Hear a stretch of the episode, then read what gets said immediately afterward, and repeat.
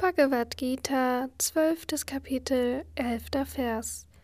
Wenn du auch das nicht tun kannst, entsage selbstbeherrscht den Früchten allen Tuns, nachdem du die Einheit mit mir gesucht hast.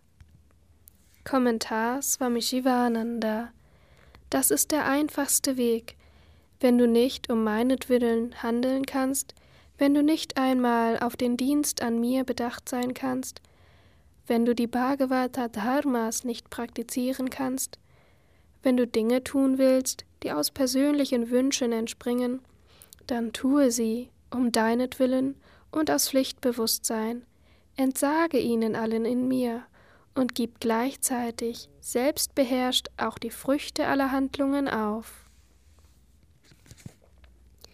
In Vers 8 wird fortgeschrittenen Schülern der Yoga der Meditation angeraten. In Vers 9 der Yoga des ständigen Übens.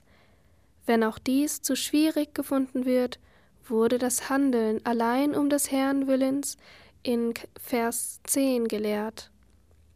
Nun wird den Menschen, die nicht einmal das tun können, angeraten, den Früchten allen Tuns zu entsagen.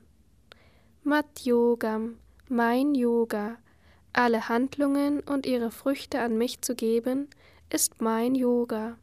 Yatatmavan, der Mensch mit Unterscheidungskraft und Beherrschung der Sinne, der die Sinne von Klang, Berührung, Geschmack und Geruch abgezogen hat. Jetzt rühmt der Herr den Verzicht auf die Früchte aller Handlungen um die Suchenden zu ermutigen, den Yoga des Verzichts auf die Früchte des Handelns zu praktizieren.